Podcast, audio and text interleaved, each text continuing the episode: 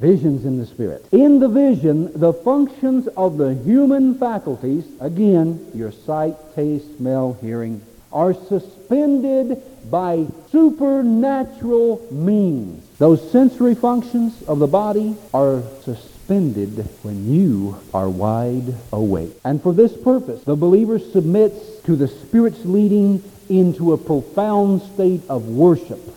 Some have received the baptism in the Holy Spirit through such experience. Now, when you are awake, you enter into a state of intense and deep communion and worship with God. You're wide awake. Maybe you're in a church service. Maybe you're at home. And it can culminate in an experience described in the New Testament as a trance. And the Greek word is E-K-S-T-A-S-I-S, from which it stands to reason we get our word ecstasy. This is a sudden stupor or religious rapture due to fear or astonishment or a spiritual experience. You might look at it this way. In a trance, the mind is so dominated by the Spirit of God that external impressions are temporarily just shut out completely. You could be standing here in a worship service and people all around you and you would not know they were in the place. For all practical purposes, you would think in your spirit that you were the only person here. You wouldn't know that anybody else ever existed in this building. In 2 Corinthians chapter 12 and verse 3, there's a good description of it. You might also see Numbers 24 verses 3 and 4 for Balaam's trance, Genesis 2.21, Genesis 15.12, Acts chapter 10 verses 10 to 16, Acts 22, 17, 18, and through 21. You might say that the trance is like the threshold of the vision.